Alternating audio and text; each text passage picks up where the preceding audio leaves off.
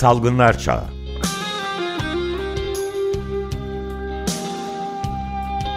Pandemide Sağlık.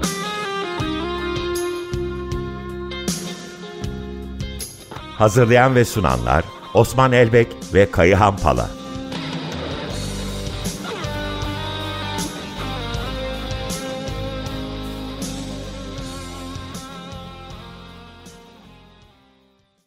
Merhabalar. Evet merhaba, hoş geldiniz.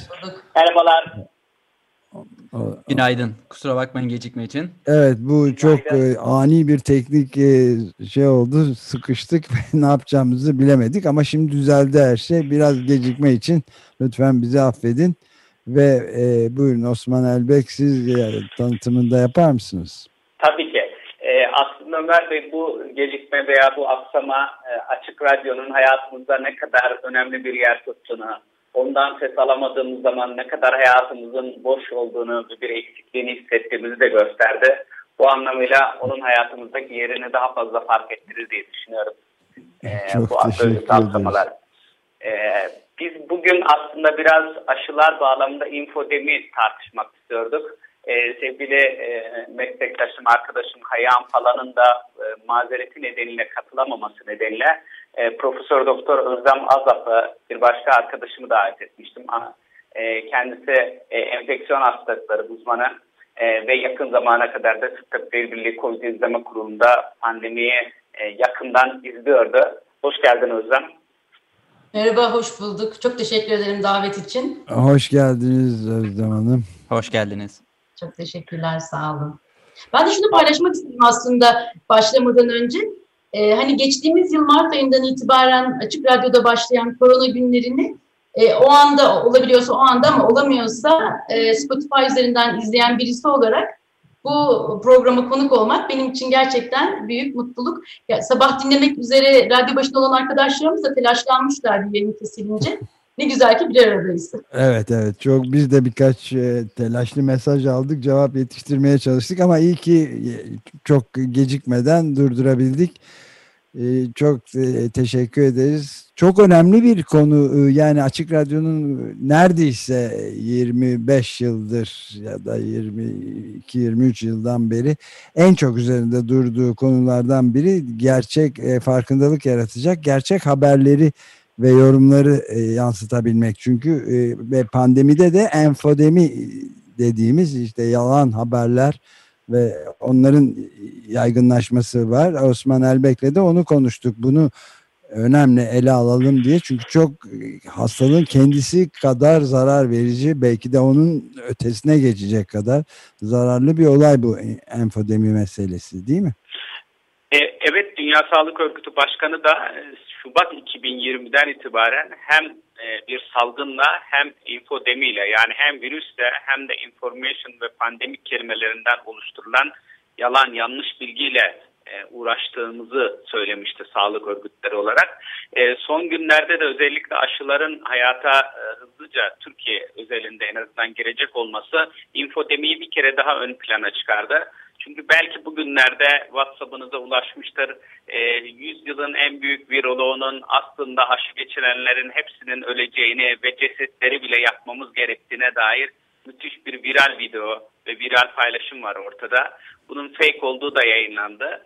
E, benzer bir şekilde özellikle Türkiye BioNTech'in girmesiyle birlikte BioNTech üzerinden kanser yapar, otoimmün hastalık yapar, romatizmal hastalık yapar, hatta en son duyduğum kısırlık yapar e, cümleleri de var.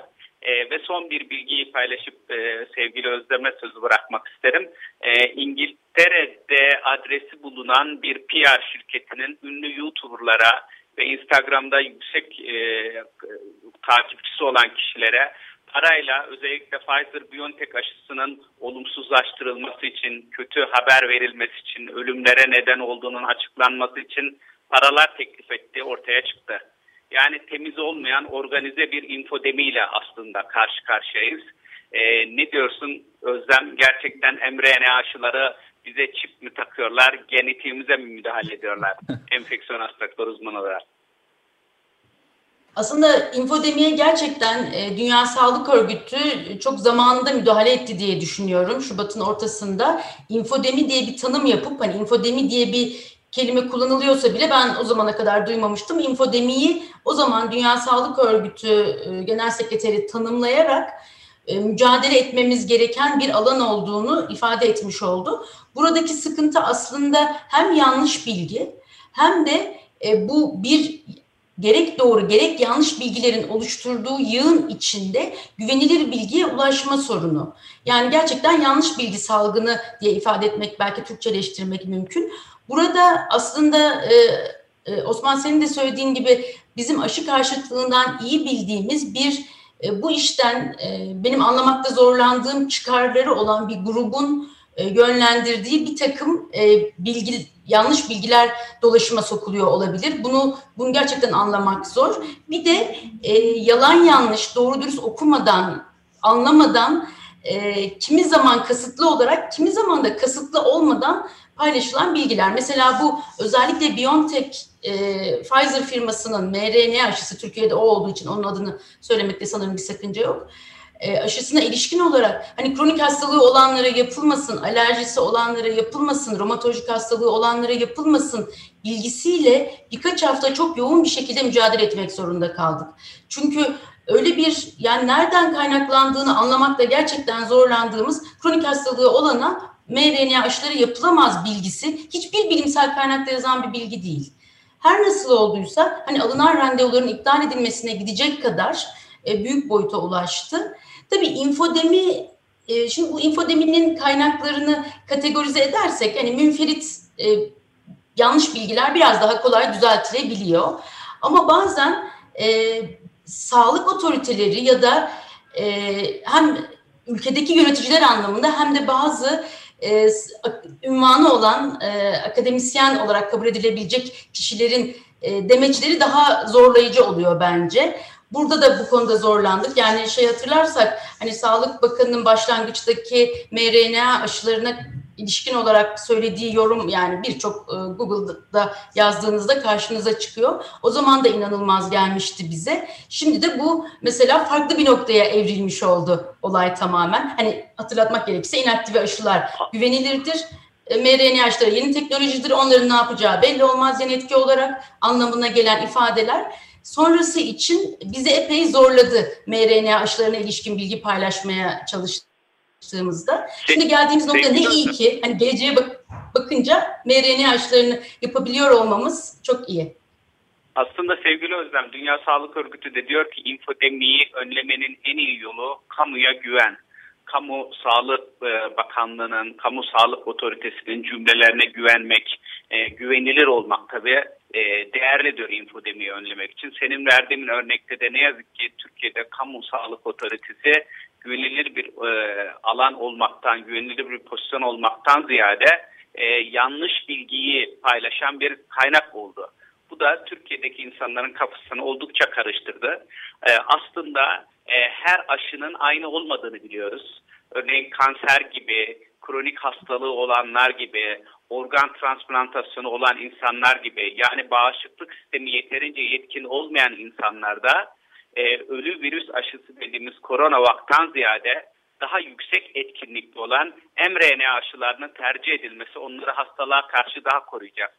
Yani Türkiye'de yaygınlaşan infodeminin kronik hastalığı varsa BioNTech gibi mRNA aşıları yapılmazın tam aksine tam da bağışıklık sistemi sorunlu olan kişileri daha iyi koruyabilmek için koronavaktan ziyade BioNTech yapmak gerekiyor. Bu da e, infodeminin aslında ne kadar hayati bir etkide bulunduğunu gösteriyor değil mi? Evet, aslında bu e, hani birçok kez e, Sağlık Bakanı'nın açıkladığı sayılara ilişkin bilgileri kendi aramızda da paylaştığımızda, e, kamuoyuyla da paylaştığımızda e, çok gerçekleşmediğini görmüştük. Sanırım bunun üzerine hani biraz ilginç bir şekilde bilim kurulu toplantısı sırasında e, Uğur Şahin ve Özlem Türeci bağlanarak bu e, demeci neredeyse paylaşmış oldu. Hani 120 milyon doz Biontech aşısının geleceğini. Bu da ilginç bir durum ama sonuçta haber sevindirici. E, mRNA aşılarının Türkiye'ye gereken miktarda geleceğini bilmek rahatlatıcı. Tabii burada senin de dediğin gibi bu olmaktan imtina eden grup infodemi nedeniyle aslında olması gereken grup. Belki de asıl olması gereken grup risk faktörleri nedeniyle bir öncelik sıralaması yapılacaksa bu bilginin de umarım artık e, yanlış bilginin toplumda düzeltildiğini umuyorum. Çünkü 1 Haziran'dan itibaren 50 yaş üstününde e, mRNA aşısı olan BioNTech Pfizer aşısıyla aşılanacağı söylendi. E, Peki ben bu noktada bir şey daha sormak istiyorum. E, hem size Özlem Hanım hem de Osman El Bey. Yani birincisi bu enfodemi denen şeyin çok büyük zararları olacağı açıkça ortada. İkincisi bu şeffaflık olmaması Türkiye'de de biraz önce Osman Elbey'in de kısmen değindiği gibi yani yeterince e, temel kaynaklardan, resmi kaynaklardan yeterince net ve doğru bilgi edinmekte zorluk çekiyor toplum. Bir üçüncüsü de tabii bu aşının dağılımı konusunda yani tamamen e, zengin ülkelerin elinde toplanmış kendi e, yurttaşlarını e, aşılayıp e, Afrika başta olmak üzere yoksul ülkelere de aşının gitmemesi gibi muazzam bir adaletsizlik ve buna karşı yükselen de bir toplumsal dalga var. Hepsini birden yani açık radyoya da bir şekilde sonunda e, her zaman olduğu gibi bağlamaya çalışıyorum. Yani içinde bulunduğumuz bu olağanüstü koşullarda enfodeminin yanlış, yalan yanlış bilgi kirlenmesinin had safhada olduğu ve eşitsizliklerin üstünün kapatıldığı medyanın da ciddi bir şekilde bu sorumluluğu yerine getirmedik yani olması gereken çünkü onun da oldukça e, zengin kişiler tarafından kontrol ve şey edildiği yani sahipliği onlar tarafından yapıldığı için deniyor. Bu konularda e, ne dersiniz? Ben bir şey söyleyebilir miyim Osman? E, olur tabii, mu? Tabii Şimdi e, Dünya Sağlık Örgütü'nün 24 Mayıs'ta başlayan ve 1 Haziran'a kadar sürecek olan 74. Dünya Sağlık Asamblesi var, yürütülüyor. Önceden hani her yıl e, Cenevre'de, İsviçre'de yapılan e, bu Dünya Sağlık Asamblesi şimdi e, sanal ortamda yürütülüyor. Buradaki tartışmaları tam Ömer Bey'in dediği gibi e, basından duymak, öğrenmek mümkün olmuyor. Halbuki ne kadar önemli değil mi? Bunlar çok konuşuluyor aslında eşitsizlikler. Dünya Sağlık Örgütü içinde de konuşuluyor. Belki bunu Dünya Sağlık Örgütü'nün kanallarından canlı olarak e, da izlemek mümkün ya da kayıttan izlemek mümkün. Burada dünyadaki duruma ilişkin olarak hani aşıların yüzde yetmiş beşinin, dünyadaki tüm aşıların yüzde yetmiş beşinin 10 e, ülkeye yapıldığını ve e, Afrika'daki daha doğrusu mevcut aşıların sadece yüzde birinin Afrika'daki ülkelere uygulanabildiğini söylersek herhalde buradaki sizin de dikkat çektiğiniz e, geniş olarak konuşulmayan aşı eşitsizliği konusunun ne kadar önemli olduğunu görmüş oluruz. Evet, medyanın evet, muazzam bir eksikliği var. Önemli bir e, verisi var. Bugün itibariyle satın alınan aşılarla dünyada e, nüfusun, hedef nüfusun yüzde 86'sı aşılanabilir. Başka bir ifadeyle 10 kişiden 9'u bugün itibariyle satın alınmış aşılarla aşılanabilir. Ancak e, biraz önce e, Sayın Madra'nın da belirttiği gibi dünyadaki eşitsizlik nedeniyle bunu şöyle okuyalım. E, gelişmiş kapitalist ülkelerin aşıları gasp etmesi nedeniyle aşılanabilir nüfus %46'ya düşüyor %86'dan. 10 kişiden 3'üne 4'üne düşer. Bunun kabul edilebilmesi mümkün değil. Ee, biz aşılar konusunda muhtemelen haftaya patent konusunu ayrı bir başlık altında zaten değerlendirmeyi düşünüyorduk. Ee, biliyorsunuz Dünya Sağlık evet, Örgütü... Aslında Türkiye'de de mesela şimdiye kadar herhalde nüfusun e, 12 milyon 143 bin kişi diye sabah gördüm ben kontrol edince. Yaklaşık %15'i aşılanmış oldu. Biz de bu e, olması gereken orandan epey uzağız. Ve bu yapılan aşıların da 6 milyonu e, BioNTech Pfizer aşısı, diğerleri CoronaVac aşısı. Burada belki hani kısaca aşı etkinliklerinden e, söz edelim mi Osman? Biraz tabii, niye tabii, BioNTech tabii. Pfizer üzerinde bu kadar duruyoruz? Aslında mRNA aşılarının e, daha etkili olduğu ilk çalışmalardan itibaren ortaya konmuştu. Şöyle e, mesela bizim bir inaktif aşıdan bizim ülkemiz için e, Sinovac firmasının CoronaVac aşısından söz ediyoruz. Bu aşının etkili olabilmesi için e, bir ay arayla yapılan iki dozdan sonra ikinci haftanın geçmesi gerekiyor. Yani aşı olduktan sonraki altıncı haftadan itibaren koruyuculuk başlıyor bildiğimiz gibi ve bu koruyuculuk e, Türkiye'de yürütülen çalışmalarda %70-80'lerde bulunan, daha sonra Brezilya'dan %50'lerde denilen koruyuculuk farklı e, şeyleri tanımlıyor. Yani gerçekten hastaneye yatışı ağır hastalığı aşağı yukarı %70-80 oranında engelliyor ama bulaştırıcılığı sadece %50'nin biraz üzerinde engelleyebiliyor. Oysa koronavak aşısı için e, konuştuk bunları. Oysa mRNA aşıları e, BioNTech Pfizer özelindeki çalışmalar gittikçe daha yaygınlaşıyor. Gör, görüldü ki örneğin İsrail'de yapılan e, yaygın aşılamanın verileri Bir Ee, Şu anda. kesilme oldu Ben- galiba. özür dilerim kesildi. Evet. Kesildi. Tekrar geliyor mu sesim acaba? Evet. Geldi evet. E, bu çalışmanın İsrail'de aşı olan 500 bin kişinin ve aşı olmayan 500 bin kişinin karşılaştırıldığı çok iyi bir işte New Journal of Medicine isimli dergide çıkan yayında görüldü ki iki dozdan sonra e, bu mRNA aşılarının koruyuculuğu yüzde 90'ların üzerinde bulaştırıcılığı engelleme oranı da benzer. Bu çok önemli bir veri. Çünkü bizim koronavak aşısıyla elde edemediğimiz hafif daha doğrusu düşük oranda elde ettiğimiz hafif hastalığı ve bulaştırıcılığı engelleme e, amacını bu mRNA aşıları çok daha yüksek oranda sağlayabiliyor. Hatta tek dozdan sonra bile etkinliği e, mRNA aşılarının fena değil. Son olarak şunu söyleyeyim. Coronavac aşıları mesela tek dozdan sonra korumuyor. Hemen hemen hiç korumuyor diyebiliriz. Dolayısıyla mesela Şili'nin yaşadığı sıkıntı da bu mesela. Zaten İsrail ve Amerika Birleşik Devletleri de mRNA aşıları sayesinde vakalarını İsrail'de %83, Amerika'da %99 oranda azaltabildiğini gösterdi. E, Dünya Sağlık Örgütü 25 Mayıs'ta e, Salı günü açıkladığı son durum raporunda ilk kez aşıların varyantlara karşı ne kadar etkili olduğuna dair bilgi de paylaştı. E, bu anlamda koronavak e, enfeksiyonu önleme konusunda bildiğimiz tek veri e, Brezilya'da tanımlanmış P1 suşuna karşı hastalık önleme konusunda etkili olduğu gösterildi. E, mRNA aşılarının ise hemen hemen hepsinde tüm varyantlarda etkili olduğu hastalık düzeyinde biliyoruz. O yüzden hani e, AstraZeneca, Sputnik V ve Novavax'ın Güney Afrika suşuna etkisiz olduğu bir ortamda e, Türkiye'nin mRNA aşılarına karşı gelişen infodemiyi önlemesi hayati bir önemi haiz olduğunu düşünüyorum. Bu Peki ben bir de şeyi sorabilir miyim e, Buyurun. lütfen? Yani biraz önce Özlem Hanım da söyledi e, yüzde 15 civarında Türkiye'de aşılanma e, oranı ve oldukça Evet. düşük bir miktar. Bu e, gerçek rakamlar da e, neden e, ulaşılamıyor ve e, şey yapılamıyor ve mesela Amerika Birleşik Devletleri'nde Trump yönetiminin yani sağ e, bir yönetimin ne kadar büyük ölüm kayıplarına, ölümlere yol açtığını, kayıplara yol açtığını bizzat gördük. Şimdi siz de söylediniz. Yani tekrar e, aşılama, ciddi bir şekilde aşılama yapıldığı zaman Trump'ın gitmesinden sonra Donald Trump'ın e, muazzam bir düşüş kaydedildi ve aşılama sonuç verdi. Peki neden e, Brezilya'da da e, yıkıma doğru gidiyor zaten bir e, popülist lider tarafından.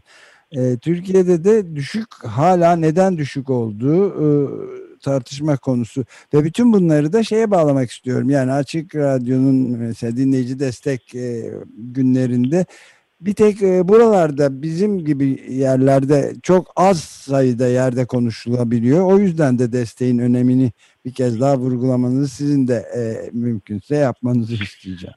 Tabii tabii kesinlikle katılıyorum Ömer Bey. Açık Radyo'nun sesinin e, devam etmesi, kısılmaması, aksamaması çok kritik. Çünkü doğru bilgiyi e, en azından politikadan, siyasetten, ideolojiden bağımsız olarak gerçekliği ifade etmesi, infodemilerin ve politikaların sorunlarını ortaya koyması açısından değerli.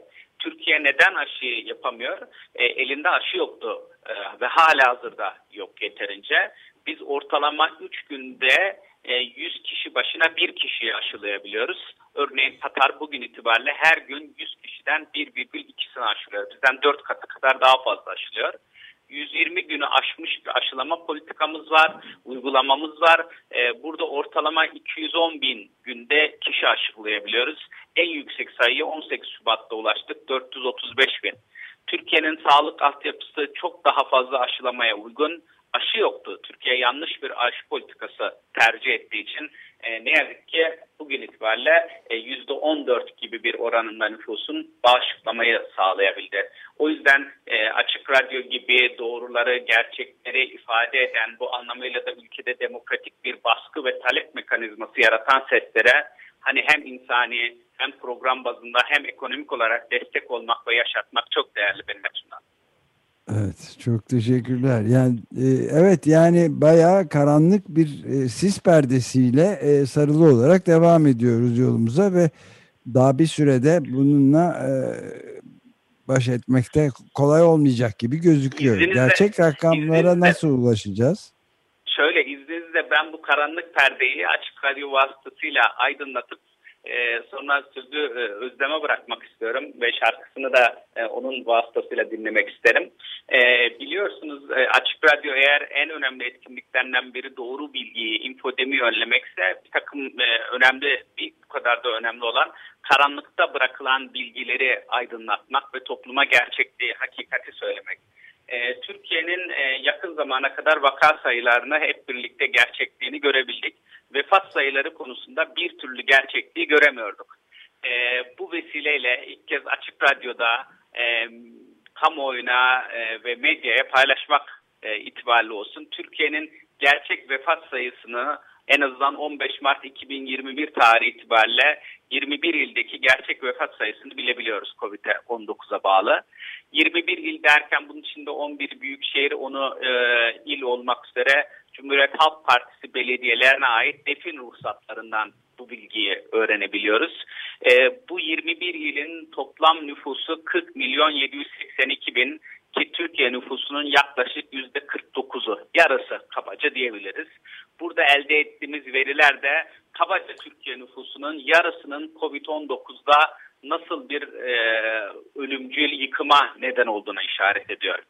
E, veri 1 Mart 2020 ile 15 Mart 2021 e, tarihi arasındaki e, bu illerdeki defin ruhsatlarında bulaşıcı hastalık veya COVID-19 yazan e, kişilerin e, rakamı. E, 15 Mart 20, 2021 tarihi itibariyle resmi vefatımız 29.552 idi COVID-19'a bağlı. E, bu 21 elin defin ruhsatlarından elde ettiğimiz veriler 21 il için 45.092 resmi verinin yani Türkiye'yi e, tarifleyen 29.552 vefatın aksine sadece 21 ilde 15 Mart 2021 tarih itibariyle 45.092 COVID-19 ve bulaşıcı hastalık ölümü vardı. Bu açıklanan Türkiye için açıklanan verinin %52'si daha fazla demektir. Sadece 21 il için. Başka Evet, bir daha son- paylaşayım. Ha, Ee, resmi ölüm hızı Türkiye'de her 100 bin kişiye 35'tir. Ee, bu vefat oranı dünyada çok düşük oranlardan biri ve gerçeklikle ilgisi olmadığını biliyorduk. 21 ile göre ölüm hızı hesaplandığında ise bunun 3 katı ortaya çıktı. Her 100 bin kişide 110 insana e, ne yazık ki bu 21 ilde COVID-19'a bağlı kaybetmiş durumdayız. Resmi rakamın 3 katı en yüksek kayıplarımız hangi illerde yaşandı derseniz hemen hemen herkesin aklına İstanbul geliyor ama e, veri öyle değil. İşte tahmin ettiğimizden başka bir şeydir veri. En yüksek Covid-19'a bağlı bu 21 il içerisinde Kırşehir. 100 binde 157 ile geliyor. Peşi sıra Bolu, Hatay, Adana, İstanbul 5. sırada. Bu vesileyle de Açık Radyo'nun bir kere daha sesinin ne kadar gür çıkması, bu verileri, bu gerçekliği hayata paylaşması açısından çok önemli olduğunu düşünüyorum. Sevgili Çok Özlem, teşekkürler. Yani bu son derece yeni e, yani şimdiye kadar hiçbir zaman açıklanmamıştı bu netlikte. E, Bu veriler olarak ol- olanca netliğiyle hiçbir zaman açıklanmamıştı. Çok e, son derece faydalı oldu. Çok teşekkür ederiz yani. Evet. Kesinlikle çok önemli. Bunu bu ülkeye e, yayınlayacak etmesi açısından önemli bir veri kaynağı olsun. bu, bu veriler yayınlanacak mı yakın zamanda? E, bu veriler Cumhuriyet Halk Partisi tarafından kısıtlı bir vaziyette açıklandı. O yüzden ben de Açık Radyo vasıtasıyla kamuoyuna duyurmuş olayım ve kamusallaşsın bu bilgi. Fiilen Evet. sizin vasıtanızda yayınlanmış olsun. Yayınlamış olduk. Çok teşekkür ederiz valla. Evet e, galiba sonuna geliyoruz sürenin bu bölümün çıkışında e, zaten biraz teknik e, arızalardan dolayı bir hayli gecikerek başlamıştık. Bunun dışında e, çıkışında açık e, gazeteden veda edeceğiz. Sonra da e, Eraslan Sağlam'ın da katılmasıyla birlikte e, şenliğimizi sürdürmeye çalışacağız bıraktığımız yerden dinleyici destek projesini. Siz bir şey söylüyordunuz. E, ben, Özlem'den bir Bir parça vardı ve son sözlerini alacağız. Evet. Evet. e, ben de gerek bu e, sayıların ve mevcut durumun paylaşımı gerekse toplumu ilgilendiren önemli bilgilerin paylaşımı, doğru pa- bilgilerin paylaşımı için Açık Radyo'ya ve emek verenlere çok teşekkür ediyorum. Bugünü umutlu, neşeli ve keyifli bir şarkıyla sürdürebilmek için de Bob Marley'den e, Three Little Birds şarkısını e, eğer uygun olursa, mümkün olursa dinlemek isterim. Teşekkür ederim. Tabii çok teşekkür ederiz. E, o zaman e, Özlem Hanım e, bitiriyoruz burada programı e, Osman Bey. Görüşmek üzere diyoruz. Çok teşekkürler. Görüşmek üzere. İyi yayınlar, iyi günler.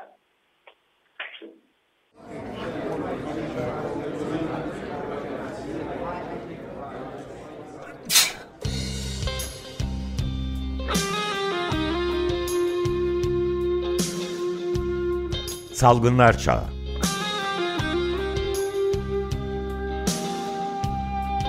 Pandemide Sağlık.